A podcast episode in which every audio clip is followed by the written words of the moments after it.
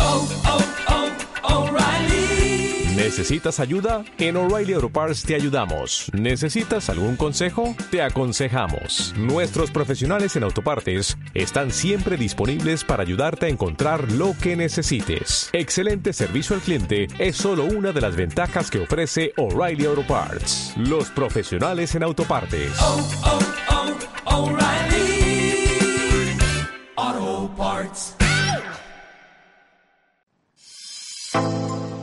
El Centro de Análisis Político de la Universidad de EAFIT presenta C A P Radio. C A P Radio, un espacio de debate, análisis, entrevistas y lo mejor de la actualidad nacional e internacional.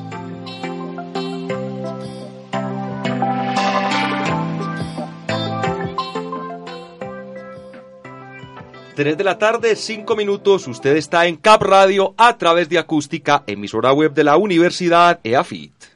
C A P Radio, con Alejandra Pérez, Julián Mazo, Laura Pico, Rafael Mejía y José David Duque.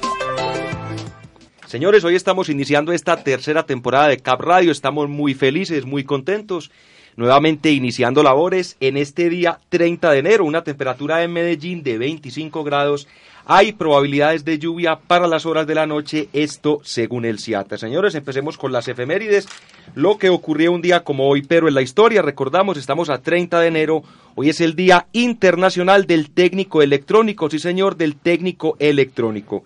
Un día como hoy, pero en mil novecientos cuarenta y cinco, en el mar Báltico, sucedía la peor tragedia naval de toda la historia. Esto al hundirse el buque Wilhelm Gustav, donde murieron cerca de nueve mil cuatrocientas personas. En mil novecientos cuarenta y ocho, en la India, era asesinado el líder Mahatma Gandhi. Ya en mil novecientos sesenta y nueve, en Londres, la banda Los Beatles realizaba su último concierto. En mil novecientos noventa y tres, un treinta de enero, un atentado terrorista en Bogotá causaba la muerte a veinticinco personas en una acción que fue culpado por ella el señor Pablo Escobar. Finalmente, un día como hoy, pero en la historia, treinta de enero del año dos mil siete, salía a la venta en los Estados Unidos el sistema operativo Windows Vista. Bueno, señores, comencemos con las noticias, con la información, no sin antes presentar a nuestros invitados. Doña Alejandra Pérez, feliz año y cuéntenos cómo va el tema de las negociaciones con el E L N. Pues José, le cuento que va muy mal. Pues el presidente Juan Manuel Santos anunció ayer que suspende la instalación del quinto ciclo de diálogos con el E L N. Esto, digamos, como la respuesta al atentado eh, propiciado por este mismo grupo en Barranquilla hace unos días, en el que fallecieron cinco policías y otros cuarenta y uno resultaron heridos. Eh, también el presidente afirmó que el comportamiento de este grupo lo ha llevado a asumir lo que ha denominado él como la doctrina Rabin, según la cual se combate el terrorismo con toda contundencia como si no hubiese negociación de paz y se negocia como si no hubiese terrorismo. El presidente dejó claro entonces que el quinto ciclo se instalará cuando el grupo armado muestre coherencia entre sus palabras y sus acciones. No sé ustedes cómo ven... ven esa, ese tema. Recordemos que el grupo negociador por parte del gobierno sufrió un cambio. Estaba Juan Camilo Restrepo, antioqueño, quien fue ministro de Agricultura durante este gobierno, pero designaron en su reemplazo a Gustavo Bell, quien fuera vicepresidente de la República, esto en el gobierno de Andrés Pastrana. No se habían iniciado los diálogos en este año, pero realmente estos atentados eh, claro. ponen oscuro un poquito el panorama, aunque la pregunta acá es por qué el gobierno, en el caso del ARFAR, continuó con los diálogos. Recordemos que sucedieron varios atentados similares, pero con el E L N ya no va a estar en este sentido. En los atentados, recuerdo el de Buenos Aires, Cauca, donde fueron asesinados creo que dieciocho soldados, también en un campamento, pero bueno, hay que esperar a ver el gobierno. Uno puede pensar de pronto que el gobierno no quiere gastarse el poco capital político que tiene, tampoco hacer una negociación de afán. Recordemos que ya esta administración finaliza el siete de agosto de este año, pero no sé qué opine Julián al respecto. Yo creo que los atentados son de una naturaleza diferente, sin pues, sin caer pues en el en, en, en lo cruel de, de calificar las vidas y de, de estratificar las vidas. Todas las vidas valen, pero creo que con las FARC nunca se sufrió un atentado como el que se está sufriendo en este momento con el, el E L N. Eh, sin en estar medio de los diálogos, claramente. De los, y sin estar eh, eh, los diálogos tan avanzados como lo están con las FARC. Claramente, eh, en nuestra temporada dos, recuerdo, hicimos un, una recapitulación de por qué estos diálogos con el E L N son diferentes a estos diálogos con las FARC, la naturaleza de guerrilla que es el E L N y la naturaleza de guerrilla que eran las FARC. Entonces yo creo que eh, los diálogos con las FARC no sufrieron tal, tal atentado con tanta repercusión como lo está haciendo este con el E L N. Creo que esta es una crisis que no sufrieron los diálogos de La Habana. Sí, yo estoy de acuerdo. Además, también hay que tener claro que el proceso de paz con las FARC tuvo dos ceses bilaterales, que eso, digamos, es importante y determinante. Sin embargo, yo entiendo también la postura del presidente, porque lo que tú dices es cierto, José, y es que en este momento tan coyuntural, el capital político, él ya se la jugó toda por las FARC. O sea, él ya se la jugó toda por el acuerdo de paz con las FARC. Porque salir adelante, claramente, pero ahora, ahora con esa ruptura... O sea, es muy difícil que él quiera arriesgarse en su último momento del mandato por una negociación que él ni siquiera está convencido si va a llegar a buen término. Pero... Y yo creo que él también piensa electoralmente, mm. no porque él quiera poner un candidato, sino porque yo creo que eh, el único caudal político que le queda a Santos es la historia. Y yo creo que su último esfuerzo por ese caudal político que de él, que es la historia, es que quede como presidente un candidato que no entre a... a cambiar los acuerdos de la paz con las FARC. Entonces, eh, la reserva que guarda Santos respecto a esto del E L N, yo creo que también va por esa vía, y es eh, no darle leña al fuego de seguir eh, polarizando respecto a eso, siendo todavía un tema crucial para mí, pues, y yo creo que para el país, pero no darle más leña al fuego, para no eh, darle insumos a la derecha que usa esto como argumento también eh, es válido, es válido ese argumento, como es válido el argumento de la paz, es válido el argumento de los atentados que se sufrieron, que yo creo que ninguno aquí los aplaude. Eh, no sé qué colombiano racionalmente aplauda pues la muerte de estos policías, eh, pero aún así yo creo que Santos, ese es, ese, ese es uno de los motivos, y es su vida electoral respecto a cuidar lo único que él va a dejar, que es... Eh, La, la, la paz, porque incluso hoy tuiteó pues que, que en diciembre la tasa del desempleo había bajado, pero anualmente subió. Entonces lo último que va a bajar Santos es la paz, y yo creo que va a ser lo único. tres de la tarde, once minutos, continuamos en C A P Radio a través de Acústica, emisora digital de la Universidad de EAFIT. Doña Silvia Ochoa, buenas tardes. Buenas tardes, muy contenta en esta nueva temporada. Bueno, cuéntenos qué importante pronunciamiento hizo el ministro del Interior, Guillermo Rivera. Que... Por favor, partidos políticos, que se acuerden del pronunciamiento de la Procuraduría, que saquen los diecisiete candidatos que están inhabilitados, que hagan esa corrección, porque el mandato lo tiene el Consejo Nacional Electoral, y qué falta de respeto con los ciudadanos no hacerlo. O sea, son votos que van a perder los partidos. Queda...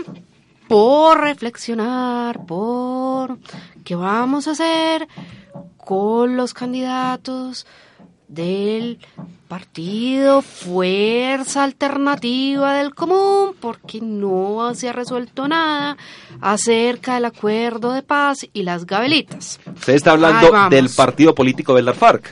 Sí, señor. Que a propósito ya tiene su candidato presidencial, se trata de Rodrigo Londoño Timochenko, y también ya están listas las diferentes listas, valga la pena la redundancia, tanto para el Congreso de la República, en el Senado y también en la Cámara de Representantes. Don Rafael Mejía, ¿cómo le va? ¿Cómo le fue en fin de año? Bueno, buenas tardes a todos los que nos escuchan a través de la emisora acústica de la Universidad de EAFIT. Eh, nuevamente este año volvemos con todas las ganas a sacar este programa adelante. Saludamos a todos los que nos escuchan ahora, Alejandra que está en los controles, y bueno, estamos conectados a través de muchas eh, personas que nos están escuchando. Bueno, hay una noticia clara en estos momentos, y es que eh, con el pasado atentado que ahorita también mencionábamos, eh, a lo a, a la a la a la ¿cómo es? a la estación, a la estación, a la estación de policías que hubo en Barranquilla, eh, las autoridades eh, revelaron imágenes de otra otra persona que se llama Jefferson Torres, que es el eh, buscado por la Interpol como uno de los nuevos sospechosos también de este de este gran atentado. Claramente el presidente Santos y, y, y pues todos han en este en esta en esta parte electoral han repudiado ese acto, pero yo creo que antes de, de señalar eh, también eh, es pensar cómo nosotros vamos a tener este panorama político que va a venir ahora en, este, en esos momentos de crisis, no solamente política, que ahorita vamos a hablar con temas de coaliciones, pero es algo importante que tenemos que tener nosotros los colombianos, y, y lo hablábamos eh, la entrega pasada de este programa, es más presencia del Estado en partes que, nes, que son necesarias la presencia del Estado, porque en este momento estamos, estamos olvidando lo esencial, estamos reemplazando las, los principales asuntos de agenda del país que creemos que son, que son principales, pero no son así. Entonces creo que hay que avanzar. Señores, tres de la tarde, catorce minutos. También recordamos a nuestros oyentes que ya nos pueden sintonizar a través de su celular con las diferentes aplicaciones, porque Acústica está con toda la tecnología disponible. Saludamos a don Julián Mazo, próximo a graduarse de su maestría, realmente un tipo que yo no creo que le vamos a poder... Un economista, un economista. En este programa, porque mire que ya está preparado en el lado de la ciencia vino, política. Vino con nuevo look además, un, un lado del pelo está, está pintea, pinte, pintea, pinteado, como dice, como un dice hombre, la cosa. Un hombre, don Rafa, bastante exitoso, que va a arrancar hablando el día de hoy, va a comenzar contándonos cómo va el tema de Cataluña y su... gobernador, podemos llamarlo así, el señor Carles Puigdemont. Eh, José, Silvia, Rafa, Aleja, Aleja en los controles también, muchas gracias por la invitación. Eh, en cuanto a política internacional, hoy el Parlamento eh, catalán, eh, el presidente del Parlamento, del Parlamento catalán decidió eh, aplazar hasta nuevo aviso el debate y la sesión en la cual se iba a posesionar a Carles, no sé cómo se pronuncia, Puigdemont. Carles eh, Puigdemont. Puigdemont. Eh, como presidente regional de, de la región de Cataluña. Recordemos que el pasado veintiuno de diciembre, eh, en las elecciones que se realizaron atípicas, la mayoría separatista volvió a ganar y Carles iba a ser eh, pues, posesionado hoy como presidente, pero claramente el presidente del Parlamento cedió ante las presiones de la centralidad en Madrid. Incluso Rajoy lo felicitó al tomar la decisión de aplazar la sesión hasta nuevo aviso, y se vuelve a retomar este tema que fue muy candente, pues, okay, eh, mitad del año pasado, agosto, septiembre, octubre del año pasado, respecto a lo que iba a ser la situación de Cataluña. Incluso se, se, se, se insinuó con la generación de una nueva región en donde se separaba a Barcelona hace poquito para mostrarlo como lo ingenuo que podría ser separar a toda Cataluña de, de España. Y con esto que ha pasado hoy de no posesionar a, a Carles Puigdemont en, eh, como presidente regional, se reaviva el debate internacional. Recordemos que hay otras regiones eh, en el mundo, como Irlanda, el norte, eh, la misma pues Barcelona, incluso aquí en América hay algunas regiones, recordemos lo que pasó con Panamá aquí en Colombia, que se han querido separar y que no lo han podido hacer. Eh, esto revive el debate internacional respecto a las soberanías, a, a la concepción de Estado moderno, y al, de, al sistema internacional que tanto se puede blindar a sí mismo. Señores, tres de la tarde, dieciséis minutos, continuamos con las noticias, con la información, acá en esta tercera temporada, primer programa de C A P Radio que sigue marcando en los primeros lugares de sintonía a través de Acústica, de la emisora de EAFIT. El primer tema que vamos a tratar el día de hoy tiene que ver con la consulta anticorrupción, y es que tras cinco meses de análisis, el Consejo Nacional Electoral dio su visto bueno a esta iniciativa, la cual fue presentada por las congresistas Claudia López y Angélica Lozano y avalada por cerca de tres millones de firmas. Ahora, esta consulta anticorrupción solo tiene pendiente un debate, será en el Senado de la República, y de votarse favorablemente se estaría realizando el mismo día de las elecciones presidenciales. Y para hablar de este tema vamos a conversar directamente con Angélica Lozano, representante a la Cámara, una de las autoras de esta iniciativa. Angélica, buenas tardes y bienvenida a C A P Radio. ¿Qué tal? Muchas gracias por invitarme a EAFIT. Bueno, Angélica, en primer lugar, cuéntenos, ¿por qué se demoró tanto el análisis de esta consulta allí en el Consejo Nacional Electoral? La verdad, yo creo que por mañosos. La verdad, yo creo que quisieron dilatar el procedimiento, porque en septiembre la, la registraduría certificó que habíamos doblado el requerimiento de firmas. Nosotros entregamos cuatro millones trescientas mil firmas y la ley le da a la registraduría cuarenta y cinco días para revisarla.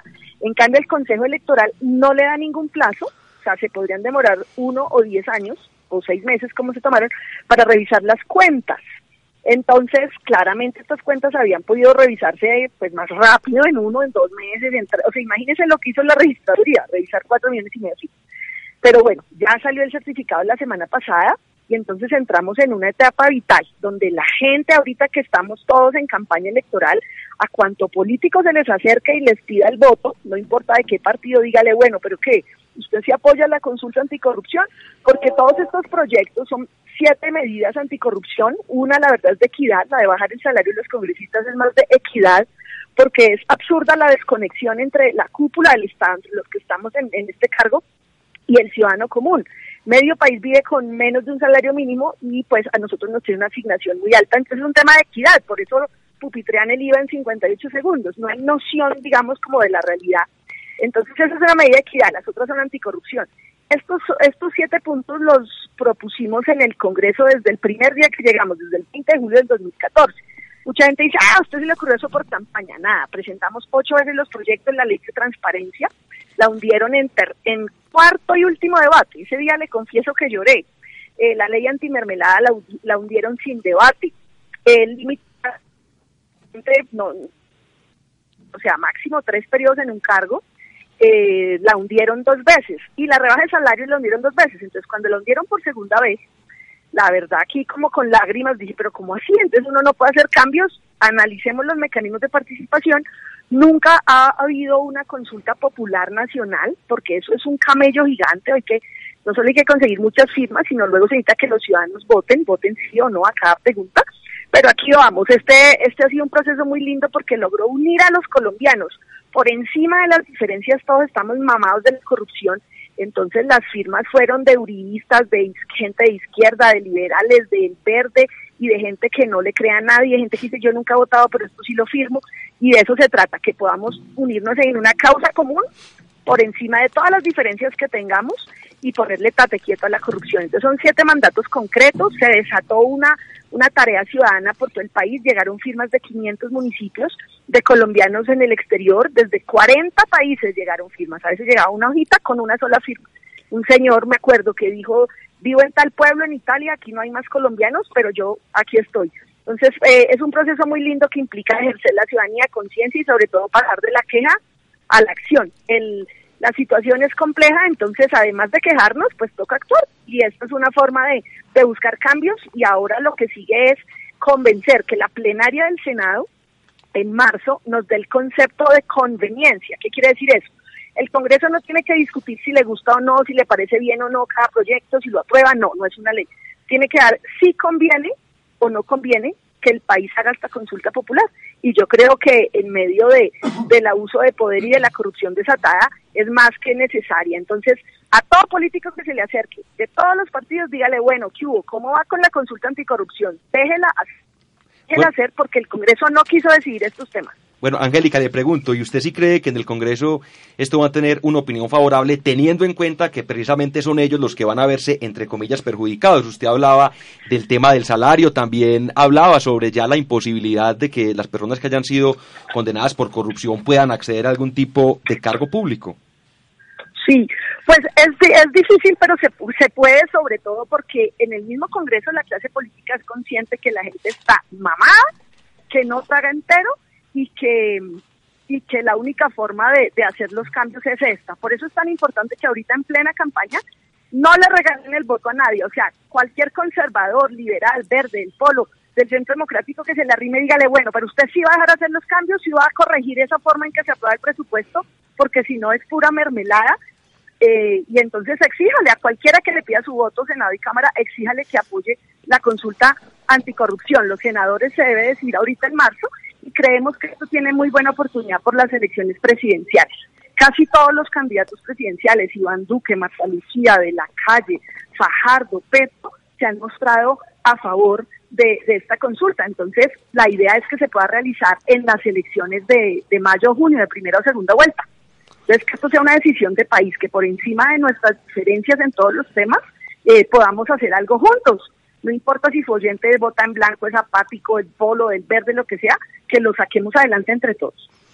Angélica, buenas tardes. Eh, agradeciéndole el tiempo que, que nos brinda al, al programa, quisiera preguntarle eh, cómo hacer, remarcando lo que usted acaba de decir, de que posiblemente sean en, en primera o segunda vuelta en mayo o en junio, cómo hacer para separar que el ciudadano a pie entienda la... la, la La consulta que se le está haciendo no es una consulta electoral, sino es una consulta política realmente, pero no es no es electoral respecto a lo que va a pasar en ese mismo momento en la urna que él va a estar. Entonces, ¿cómo hacer que no se unten los dos temas y el ciudadano, como creo que estamos todos cansados y como todos estamos aplaudiendo el esfuerzo que ustedes están haciendo, sepamos diferenciar eh, esos momentos y no juntemos los dos temas y realmente alcancemos el umbral que queremos alcanzar?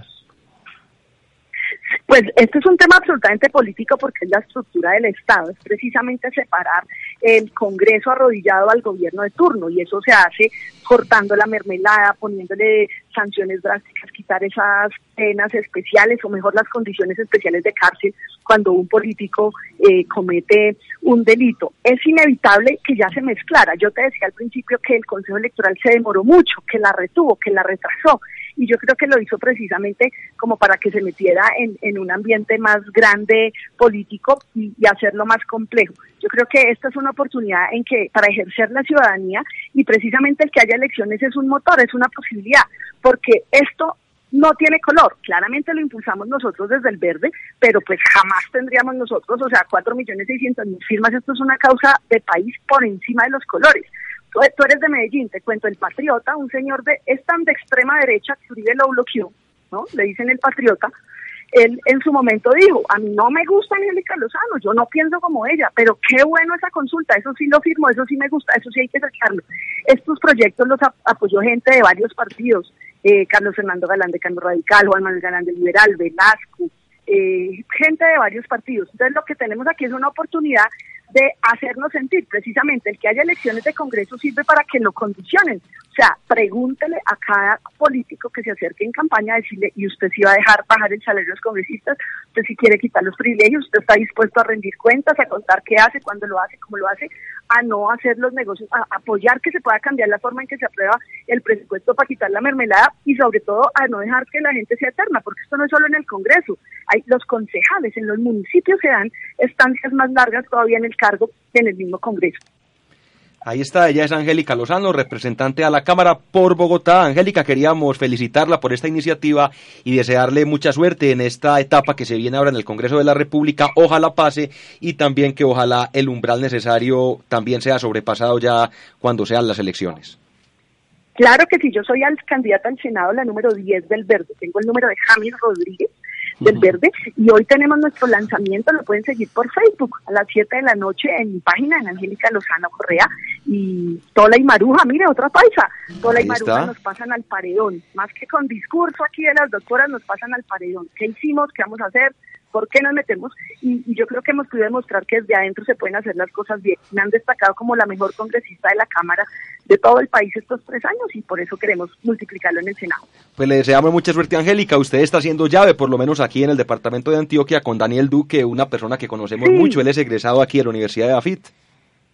Fantástico, líder del Consejo Estudiantil. Yo soy el diez y Daniel es el ciento diez. Ese es un pelado jugado con la renovación, buenas prácticas, anticorrupción. Estudió Derecho en EAFIT con ICETEX. Ha estado muy jugado como en todos los procesos de convivencia e integración. Me llevó a, a comprender problemáticas de Medellín en las últimas semanas, y por eso estaremos ahí, poniendo la cara y trabajando estos años. Ahí está Angélica Lozano, representante de la Cámara, quien estuvo aquí en C A P Radio. Angélica, hasta luego. Bueno, ahí estaba, señores, un invitado de lujo, creo, en nuestro programa de hoy, un tema muy importante, más allá, como ella lo dice, si uno está o no de acuerdo con, con el partido político que ella representa, con las posturas. Yo creo, Alejandra, que este tipo de iniciativas son muy importantes y sin lugar a dudas ayudan a que la política colombiana tenga mejores personas que lleguen allá, no por un sueldo, sino realmente a trabajar. Sí, total, yo creo que eso nos beneficia a todos, es decir, lo que decía ella es muy sensato en la medida en que ningún colombiano está a favor de la corrupción, pues o digamos ningún colombiano que paga impuestos o que al menos no está en las altas esferas del poder está interesado en la corrupción. Pero yo sí quisiera hacer un comentario, no es que uno sea aguafiestas, pero realmente el sueldo es lo de menos, es lo de menos por lo que un congresista, si usted ve que ellos se gastan cuatro, cinco mil, hasta seis mil millones de pesos en una elección, eso no es para reemplazarlo con el sueldo. Lo de fondo va es en los contratos que ellos llegan a firmar allí, las platas que llegan a adueñarse. Mire, por ejemplo, aunque no es directamente escándalo de un congresista, la última, o por lo menos el último caso de corrupción que se está presentando, que tiene que ver con el cartel del SIDA. Ya hemos tenido cartel mm. del papel higiénico, cartel del cemento, cartel de la contratación y el cartel del SIDA. Realmente todos los días son temas que a uno lo siguen aburriendo más, le quitan a uno como la esperanza en país, pero esperamos realmente que el Senado se ponga las pilas, apruebe este tipo de iniciativa y que en las urnas también la gente lo respalde. Así es, José, así es. Pero no, yo también creo que eh, independientemente lo de pues lo de que José dice, de lo de fondo, a mí también me, me parece una cosa muy importante lo del dinero.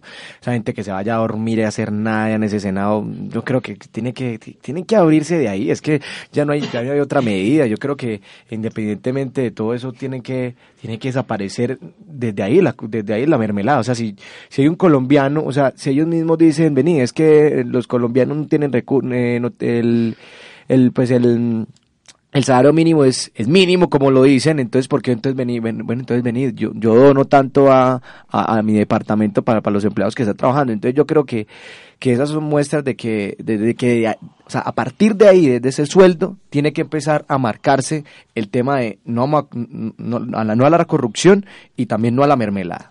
Bueno, ahí está el tema de la consulta anticorrupción. Ahora vamos a tocar nuestro segundo tópico del día de hoy. Se trata de las coaliciones políticas, porque estamos a menos de tres meses de las elecciones presidenciales y el panorama ya comienza a aclararse un poco. La coalición Colombia, esta es la del Partido Verde, Polo Democrático y Compromiso Ciudadano, ya estableció su candidato. Será Sergio Fajardo, exgobernador, exalcalde de Medellín. Recordemos que estaba allí junto a Claudia López y también Jorge Enrique Robledo. Esa es la coalición, digamos, la que ya está completamente conformada, y el once de marzo se van a realizar dos consultas. Por el lado de la derecha, esta es la coalición de Uribe y Pastrana, los cuales apoyaron el no en el referendo, en el plebiscito por la paz. Allí competirán Alejandro Ordóñez, Iván Duque y Marta Lucía Ramírez, y también habrá una consulta de los partidos de izquierda. También se va a realizar el once de marzo, parejo con las elecciones parlamentarias, y allí participarán Carlos Caicedo, exalcalde de Santa Marta, Gustavo Petro, exalcalde de Bogotá,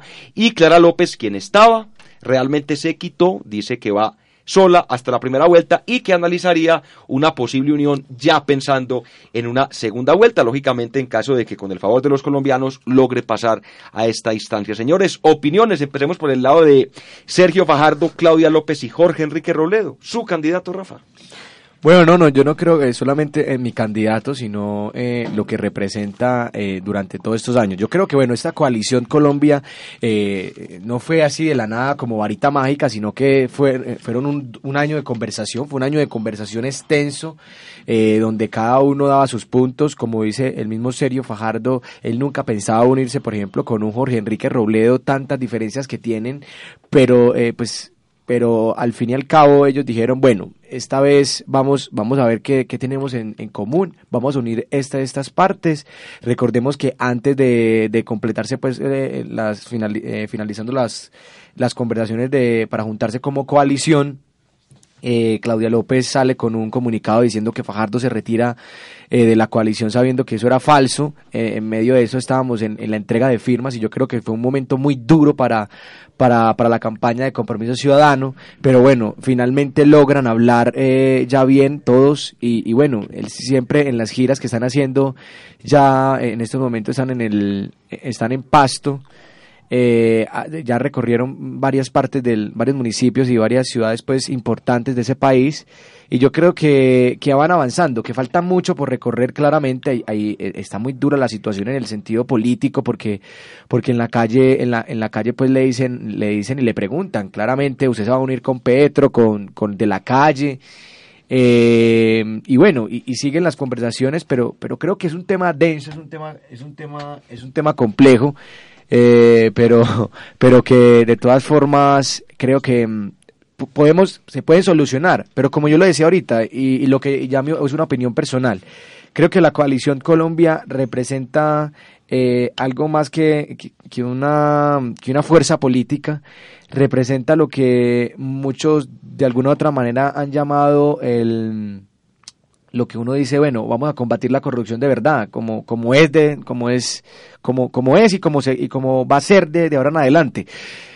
Falta mucho por recorrer, falta mucho por recorrer, pero creo que ahí se va avanzando. Leja. Rafa, y yo le hago una pregunta. ¿A usted no le parece que esa coalición Colombia está incompleta sin el doctor Humberto de la Calle? Bueno, él lo, pues yo voy a dar una opinión personal, ¿cierto? Uh-huh. No hablar y, y doy mi opinión política.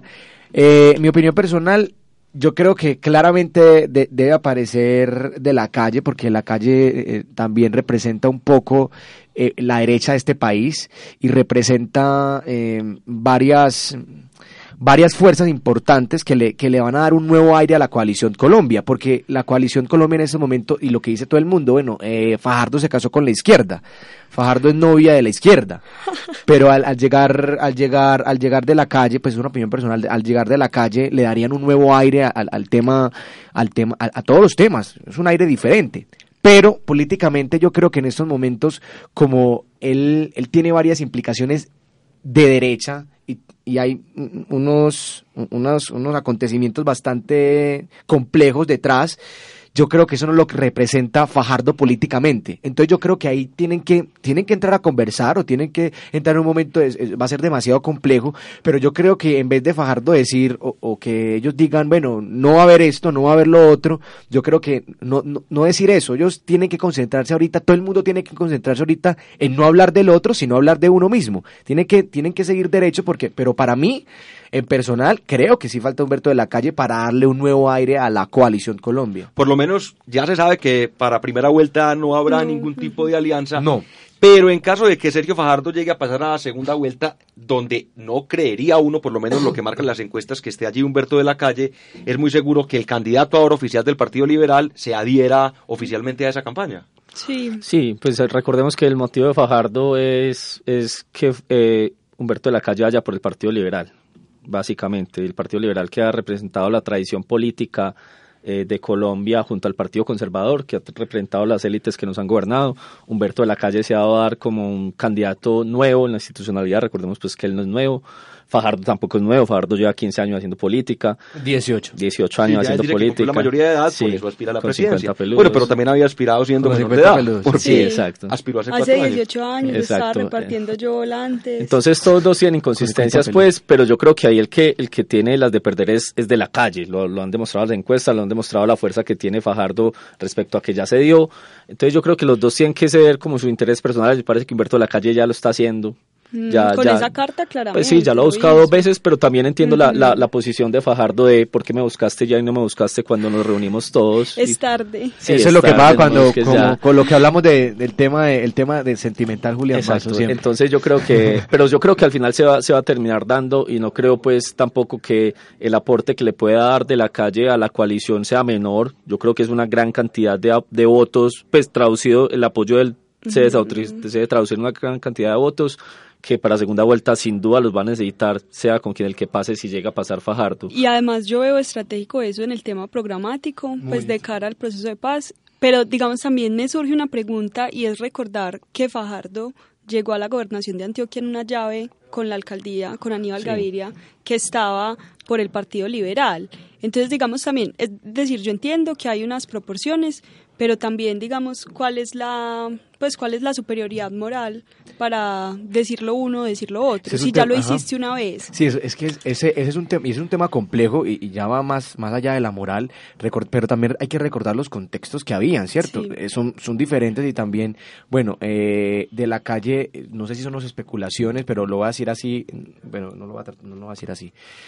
Eh, pronto me, me, me pero son los medios, son los medios, son Tal los medios. Los que, los, sí. que, los que simpatizamos con Fajardo en ese entonces de la alcaldía, yo creo que castigamos duramente que el, no se le haya dado el apoyo de Compromiso Ciudadano a Jorge Melguizo, uh-huh. con tal de que Fajardo Total. llegara a la gobernación para que para entregarle la alcaldía a Aníbal Gaviria, que en grandes términos a mí me parece que hizo una muy, muy buena alcaldía, pero en el, en el momento en que llegó, llegó con una estructura liberal uh-huh. de toda la vida. Claro. Entonces yo creo que en ese momento sacrificaron eh, fines por se sacrificaron medios por fines, cosa que al menos los que creemos en este tipo de política no estamos de acuerdo y que Fajardo ha pregonado siempre. Entonces, por ejemplo, Fajardo ahí creo que totalmente fue incoherente y mucha gente de Compromiso Ciudadano que terminó recayendo en el, compromiso, en el, en el movimiento de Creemos ha salido por ese tipo de decisiones un poco unilaterales por parte de Sergio Fajardo. No, y recordemos lo que pasó en la antigua, en la, en la, eh, ahorita no, no en la antigua, ahorita hace casi tres años, menos de tres años, lo que pasó con la gobernación de Antioquia, pasó casi la misma, el mismo panorama, o sea, estaban primero los Federicos, que era Federico Restrepo y Federico Gutiérrez, uno para la gobernación, otro para la alcaldía,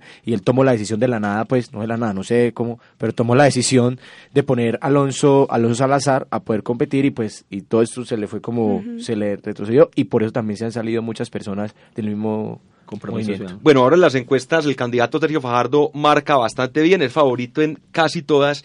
Sin embargo, desde la semana pasada le están dando bastante duro en las redes sociales, esto por unas respuestas que a mi modo de ver no son tan graves. A él le preguntan un tema sobre los páramos. El problema está en la respuesta que dio Iván Duque, quien sí tenía algo más de conocimiento, y uno no, uno por lo menos, uno no tiene por qué saber eso, pero uno sí creería que un candidato a la presidencia debe tener alguna idea. Como lo dice Iván Duque, él dice, bueno, si en Colombia hay alrededor de trescientos parques naturales, el veinte por ciento son páramos, entonces hablamos de una cifra aproximada de tantos páramos.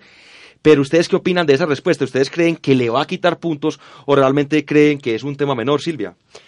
Hombre, yo pienso que uno no espera eso de un candidato que le diga, no, es que yo busco en Wikipedia y ya. Un ciudadano del común que diga, no, yo busco en Wikipedia y ya. Bien, normal. Pero uno espera algo más estructurado de un candidato. Uno en él pone sus ilusiones. Cuando a Peña Nieto le preguntaron sobre el salario mínimo y dijo, no, es que yo no soy la señora de la casa, es que yo no merco en la casa. Eh, fue una decepción, un escándalo en México. Bueno, él ganó por estructuras electorales, pero no era la respuesta que esperaba México. Uno tampoco esperaba ver a Peña Nieto con el carrito de supermercado mercando, obvio, pero hay que y en un ser tema, delicado. Y en un tema de pronto, Alejandra, que uno dice, bueno, si estuvieran hablando de páramos hace treinta años, uh-huh, digamos que sería algo no tan importante, pero ahora donde hay tanta discusión por esa constante disputa que hay entre desarrollo económico y medio ambiente, con todo lo que se habló del famoso páramo de Santurbán, ¿usted ve esto como un verdadero problema o no? Pues yo creo que el tema de los páramos es un tema determinante, pues para el futuro de Colombia, para el futuro, digamos, como de la biodiversidad del mundo, exacto. noventa por ciento de los páramos del mundo, algo así. Pero creo que ese tema, a pesar de que es supremamente importante en términos de verdad prácticos, eh, no es políticamente relevante en este momento en la agenda. Es un tema mediático. Exacto. O, o digamos, sí, o digamos, no ha sido lo suficientemente mediático, o sea, es como pasa por temporadas muy cortas, como que hay una consulta o una protesta y entonces nos preocupamos por los páramos, pero después eso pasa a ser secundario y yo creo que en este momento eso es lo que pasa. Eso fue súper mediático, dos días en Twitter y ya la gente está pensando en otras cosas.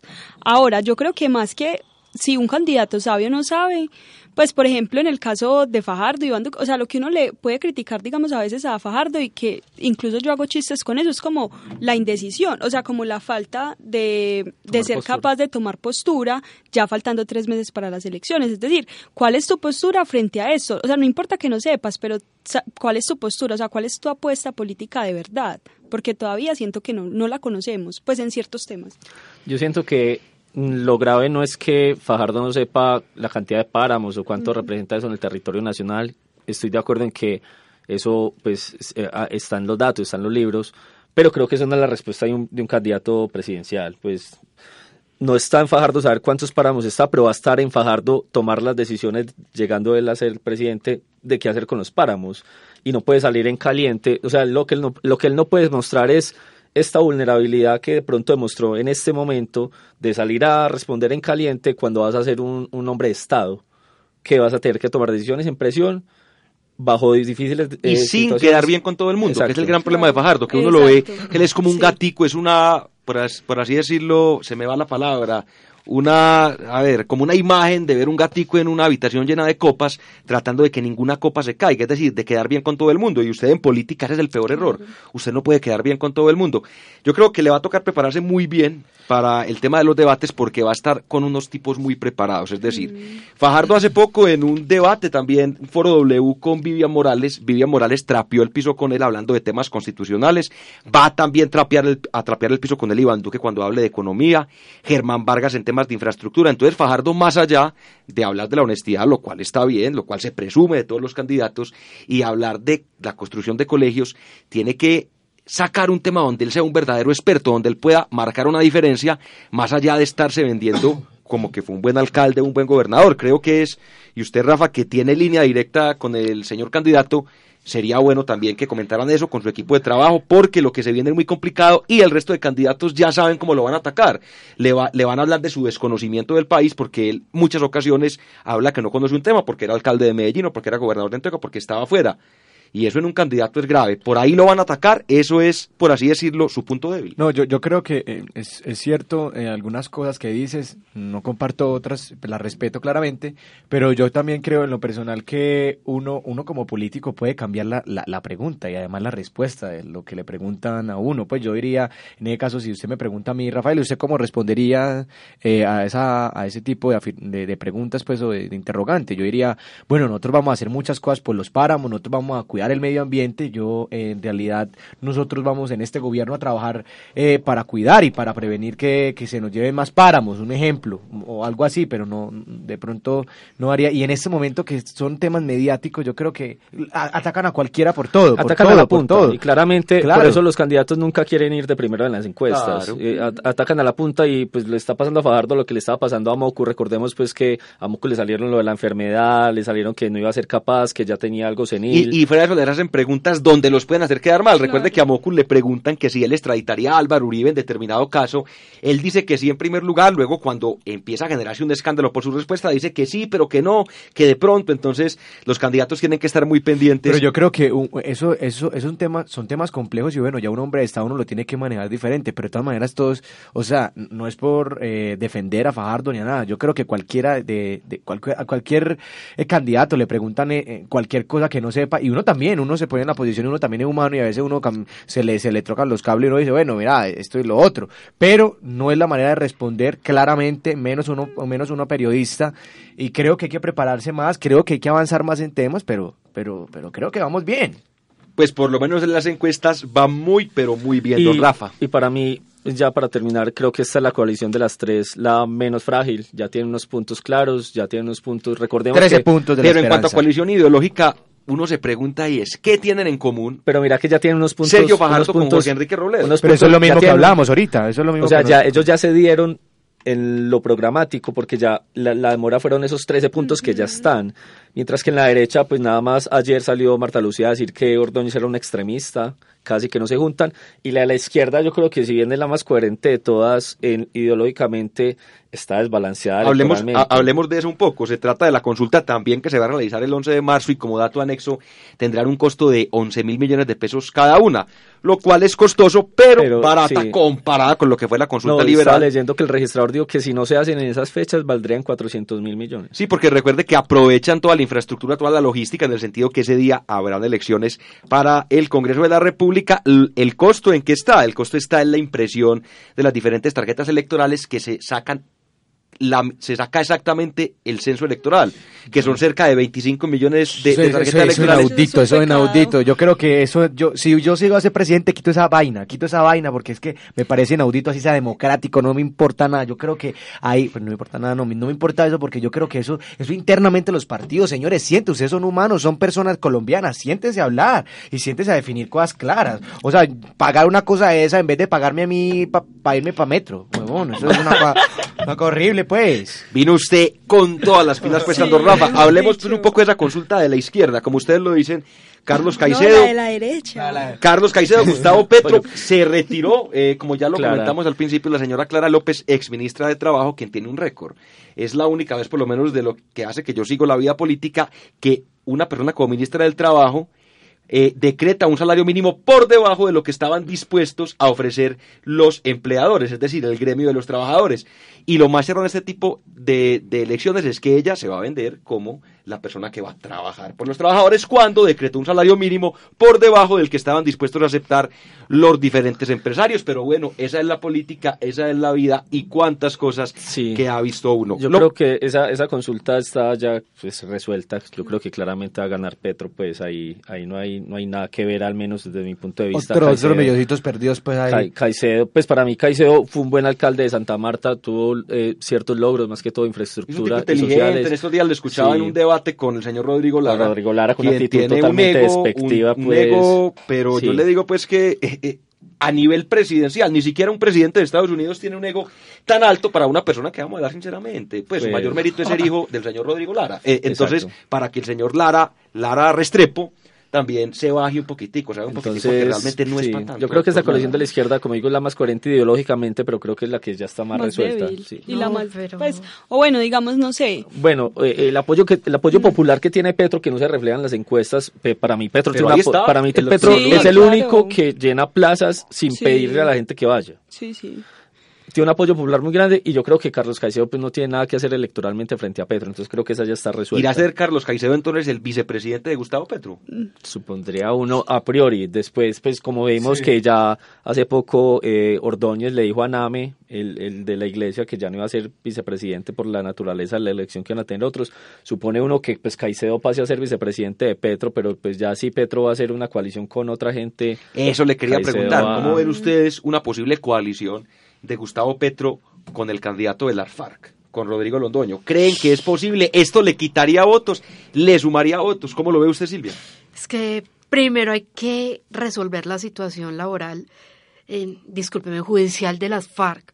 O sea, sería más interesante ver al candidato de las FARC en el Congreso haciendo oposición, porque normalmente estos opositores llegan al poder a hacer lo mismo que hacían los que criticaban.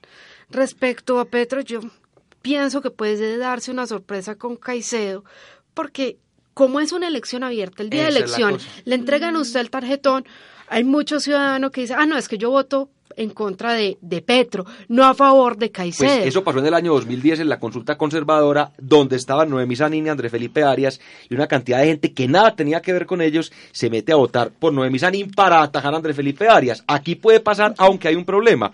Como va a ser el mismo día la consulta de derecha, uno no puede pedir los dos tarjetones. Pero exacto, o el uno o el otro. Entonces... Primero, y recordemos que ya, ya eso ha pasado varias... O sea, ya después de esa conservadora se, se, se está los, los jurados y los... los veedores, ¿cómo se llaman los que están de partido? Veedores del partido, los testigos. Ah, José, bueno, le voy a preguntar una cosa a tienen, José, a Julián. Julián ya. Tienen, pues están más, más atentos a eso, entonces recordemos que por ejemplo la de Peñalosa, Sudarsky y, y Camilo Romero, actual gobernador de Nariño, eh, Peñalosa arrasó pues y sabía que Peñalosa era el que iba a ganar y no lo atajaron, sabiendo la ola verde que había venido el dos mil diez. Porque no generan Reco- de cuánto tanto Pero recordemos odio. que por ejemplo la liberal... La, pero a mí me parece que sí. Andrés Felipe no generaba odio. No. Sí, representaba no. El, ese era el verdadero sí. uribismo. Sí, no, a mí claro. me parece que Andrés Felipe no generaba odio. Sí, él, él generó muchos problemas, sobre todo, recuerda, después del famoso caso de Agroingreso Seguro, claro. con sus respuestas. Sí. Él sí generaba odio, no tanto por él, sino por lo que significaba, porque sí era visto como un verdadero alter ego de Álvaro Uribe, porque una persona muy joven. Parecido físicamente. Que incluso. se inició en la política de la mano de su mentor pero, político. Pero si hubiera, hubiera sido por la U, hubiera sido por la U entonces, y él se fue por el conservador sabiendo fue eso. Fue un error, fue un error. Entonces yo creo que no, y en la liberal, pues eh, no atajaron a Humberto de la Calle, ¿sabe? Pudiéndolo ver, por ejemplo, a los uribistas, pudiendo haber atajado a Humberto de la Calle, no lo atajaron. Porque pero no lo ven como una real, y no lo ven como una real amenaza. No, pero yo no creo que ellos, yo no creo que ellos digan, no, Humberto de la Calle nada. Yo creo no, no, que, no, que Humberto de la Calle sí. Pero ellos pero, saben que su amenaza tampoco, es otra. No, pero tampoco pues... creo que ellos vean como amenaza a Petro. No, por supuesto que no. Entonces por eso yo creo que no lo atajaría. Pero bueno, la pregunta ya, ya para, que para, para interrumpir más. O sea, creo que es un poco paranoico pensar que la gente va a ir a votar por otro. Bueno, no... Eh, ahí, ahí, ahorita, pero voy a preguntar algo antes de que, de que, de que se me lengua la trabe. Eh, usted, Julián Mazo, si eh, va, iba, pues va a votar por de pronto la consulta de la derecha, ¿usted por quién votaría de ahí? Por Iván Duque, sin, sin pensarlo dos veces. Usted, José. Mi voto será por Iván Duque, es Aleja. secreto, pero yo lo hago. Sería, yo no eh... Sería, sería.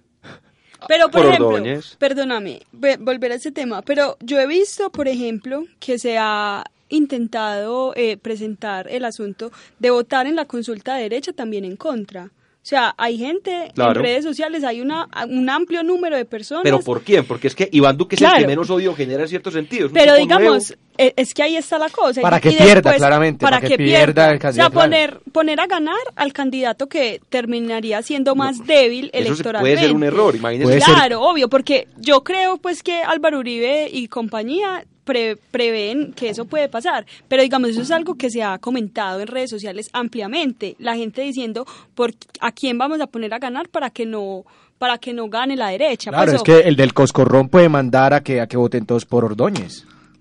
No, no, claro, no, no, no, eso sí se ha discutido, pero creo que es un poco paranoico llegar a decir que eso se puede, eso puede llegar a dar para que pierda Iván Duque y no gane el de Uribe. No, y, y además hay algo, y es que cualquier candidato ahí, ya teniendo el apoyo como creería uno que va a ser, pues tendría muchos votos, porque representa a la derecha del país, y más que todo a la derecha, las personas que estuvieron en contra de lo que fue el proceso de paz y que actualmente también están haciendo campaña política con el fracaso que está resultando ese proceso de paz con el E L N. José, y yo le tengo una pregunta a usted, que es cercano a ese partido. Eh, ¿Cómo ve usted ese tuit del candidato Germán Vargas en conversación con el con el expresidente Álvaro Uribe? Pues hay un acuerdo casi que tácito, no está uh-huh. escrito ni se ha publicado, pero se conoce en los diferentes metideros políticos. ¿Cuál es? En caso que el candidato del... Primero que todo, cada, cada quien irá por separado, es decir, en la el uribismo o la coalición Uribe-Pastrana tendrá su candidato y Germán Vargas irá directamente. En caso de que pase el candidato del uribismo a segunda vuelta y Germán Vargas no pase, Germán Vargas apoyaría a ese candidato, y en sentido contrario, es decir, si pasa Germán Vargas y no pasa el candidato del uribismo, el uribismo en pleno y el pastranismo, si es que existe, apoyaría al señor Germán Vargas, quien en las encuestas no le va tan bien, pero es un tipo que mueve las maquinarias políticas. En las encuestas no llaman a las personas que votan con base en una maquinaria política, en cambio sí le consultan su voto a mucha gente que nunca va a ir a votar porque les da pereza, porque el día anterior, no obstante, ley seca, se toman unos tragos, como ocurrió, por ejemplo, en el caso del plebiscito por la paz, porque si uno hacía una consulta, por lo menos acá en EAFIT, O, o con sus amigos, el noventa y ocho por ciento de la gente iba a votar a favor, y mire lo que terminó siendo. Entonces, esas encuestas hay que... O sea, el no fue una maquinaria. No, no maquinaria, no claro, maquinaria. Sí, sí, sí, claro. Pusimos a votar, a votar a la gente berraca. Berracamente. No, no, no, lo que, no, lo, lo, lo que hablamos sí, claro. es que la mayoría de... Bueno, lógicamente uno no puede hacer este tipo de afirmaciones, pero el, el apoyo a la paz, o por lo menos el sí, estaba representado en gente muy joven, en gente que es muy activa en redes sociales, pero que a la hora de votar, como ma- varios profesores acá, que yo no voy a decir el nombre, que no votan. Aquí tenemos profesores que no votan, y muy buenos, y muy buenos, no votan y hacen proselitismo político, y así hay mucha gente, le da pereza ir a votar, o se fue para una finca, o, o, se, o trasnochó, por ese lado lo digo. José, y entonces es imposible ver un escenario de coalición eh, para la primera vuelta. Sí, porque realmente cerrado. Todos tienen una sí. maquinaria electoral, tienen partidos políticos y gente detrás pesada. Es decir, Germán Vargas lleva mucho tiempo haciendo fila para ser presidente de la República. Iván Duque, aunque es un hombre muy joven, tiene el apoyo del mayor elector de este país, que es Álvaro Uribe. Creo que no hay... No, ustedes saben. El mayor no... elector de este país fue las FARC. Eh, sí, claramente. Sí. Bueno, no, pero recuerde que la última vez cuando la FARC se midió al uribismo, Oiga, por así decirlo, ganó el uribismo. Yo voy a dar una posición, no sé si dando posiciones personales, el miedo a las FARC, no pero, claramente, pero voy a dar no, una posición. Oscar Iván Zuluaga sacó siete millones de votos, un tipo que tiene más carácter esta mesa. Eh, eh, perdón, ah, más, más ah, carisma, ah, más carisma esta ah, mesa. No, menos mal la conciencia, menos mal la conciencia traiciona, pero bueno, aquí, aquí hay un tema, aquí hay un tema que, que, que voy a hacer personal, pues no sé por qué estoy dando cosas personales, no debería. Eh, además por mi carrera, pero pero yo no sé por qué no se van a descansar Uribe y Pastrana. Hombre, vaya a descansar, tiene una finca para que descanse, no, para que siga molestando. No, hombre, tenemos, co- tenemos que, que renovar el país. O sea, por ejemplo, por ejemplo, no, no, que trabajan y que trabaja, se van a eh, mantiene con la pelea, que deje el odio, no, porque hay gente... yo creo que ese, yo creo que el corazón de Uribe usted te, usted que se tiene que acercar a él, o sea, dígale que se lave un poquito el yo corazón. Yo estoy de porque, gustaría... porque hombre, ese muchacho no, es, es... Mire, Rafa, le digo algo, yo disfruto mucho. Yo disfruto mucho cuando veo las fotos con sus nietos en la finca, disfrutando, paseando, pero es, es una persona que realmente trabaja todo el tiempo. Yo creo que nada se puede hacer, es, es, es la forma de ser de las personas. Pastrana trabaja poco, usted lo ve en diferentes convenciones en Europa, no, Pastrana es para que esté viajando, solamente sí, pero, no. pero no, es, es la personalidad o sea, de las nosotros personas. Necesitamos, nosotros necesitamos a alguien como Julián Mazo, por ejemplo, en el país, o sea, gente nueva, personalidad diferente. No, claro, pero es que necesitamos a alguien que se empodere así, que, que ya vaya a dormir, dígale, dígale, dígale, escríbale ya, que, que vaya a dormirse, Ay, por favor. Si tuviera línea directa. Señores, tres de la tarde, cincuenta y seis minutos, estamos llegando al final de este programa. Nos salió muy bueno el programita de hoy, tocamos todos los temas, coaliciones políticas, de ritmo, pero los ahí vamos. Diferentes, diseños, ahí lo vamos agarrando, los diferentes candidatos, también hablamos de la consulta anticorrupción, conversamos con una de sus promotoras, Angélica Lozano, y dentro de ocho días los esperamos con más información. Silvia, muchas gracias por haber venido. Muchas gracias, y más allá de las coaliciones, lo importante es que los ciudadanos voten, por el que sea, pero voten. Sí, señora, estamos de acuerdo, don Rafa, feliz tarde. Feliz tardes a todos, estamos muy contentos de haber regresado con todos ustedes, y bueno, nos esperamos el próximo martes a la misma hora por el mismo canal. Sí, señora, y no somos el Chavo. Alejandra Pérez, feliz tarde. Feliz tarde, compañeros. Nos vemos en ocho días. Y don Julián Mazo, próximo a graduar de magíster, una feliz tarde. En economía. Muchas gracias a todos. Nos escuchamos dentro de ocho días. Agradecemos también a Alejandra Lopera en los controles al frente de Acústica. Y nosotros nos reencontramos la próxima semana a la misma hora, tres a cuatro de la tarde, C A P Radio, a través de Acústica. Chao, chao. El Centro de Análisis Político de la Universidad de EAFIT presenta C A P Radio. C A P Radio, un espacio de debate, análisis, entrevistas y lo mejor de la actualidad nacional e internacional.